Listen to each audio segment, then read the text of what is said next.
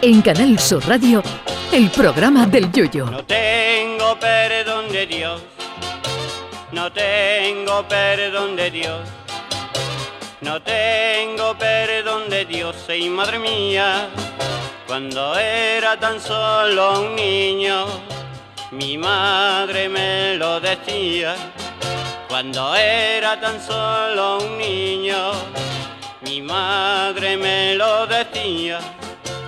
No tengo perdón de Dios, no tengo perdón de Dios, no tengo perdón de Dios.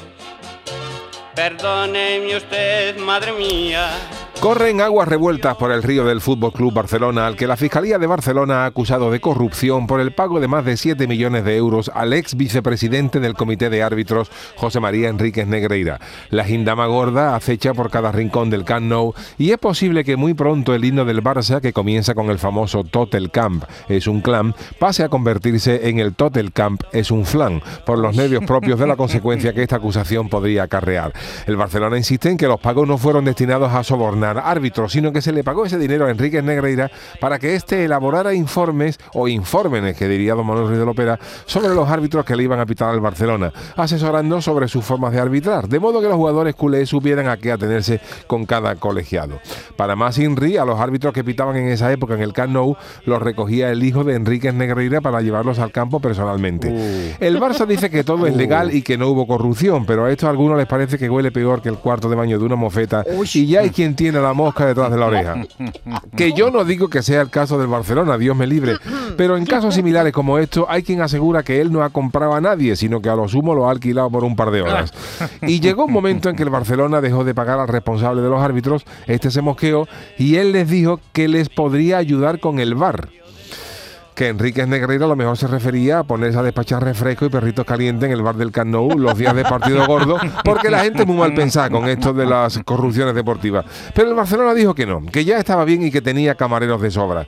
Desde la ciudad condal hay periodistas ultras, más bien, que dicen que se alegra de que todo esto se investigue, pero que el Barcelona es la víctima porque lo han estafado y que no pagaron para que se les beneficiara, sino para que se les pitara con igualdad ante otros equipos. Esto equivaldría a decir que yo le pago a mi profesor 300 euros en cada examen, pero no para que me apruebe por la cara, sino para que no me margine con respecto a las notas de otros que están aprobando sin problemas. Al parecer esto podría cargar una multa gorda en caso de ser declarados culpables, pero nos podemos olvidando de ir viendo al Barcelona descendido por corrupción si finalmente se demuestra porque lo deportivo o milagro ha prescrito.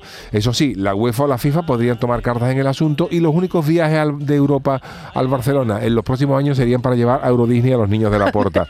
en esto de verdad envidia a los italianos, que pese a la fama de mafiosos y marrulleros que han tenido, no dudaron en mandar a segunda división a la Juventus de Turín por un caso en el que uno de sus directivos, Luciano Moggi, maniobraba para obtener árbitros favorecedores para la Juve y otros equipos. Mandaron a la Juve a segunda, que la Juve aquí es el equivalente al Madrid o al Barcelona.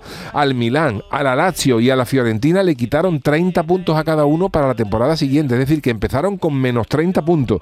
Y aquí solo tengo claro una cosa, si esto le pasa al Cádiz, al Betty, al Celta, al español o a cualquier otro equipo, están los directivos acompañando en la cueva al Conde de Montecristo a pan y agua durante 30 años y el club descendido a primera regional desde el minuto uno. Pero aquí no somos más que un club. Fíjate tú qué malaje.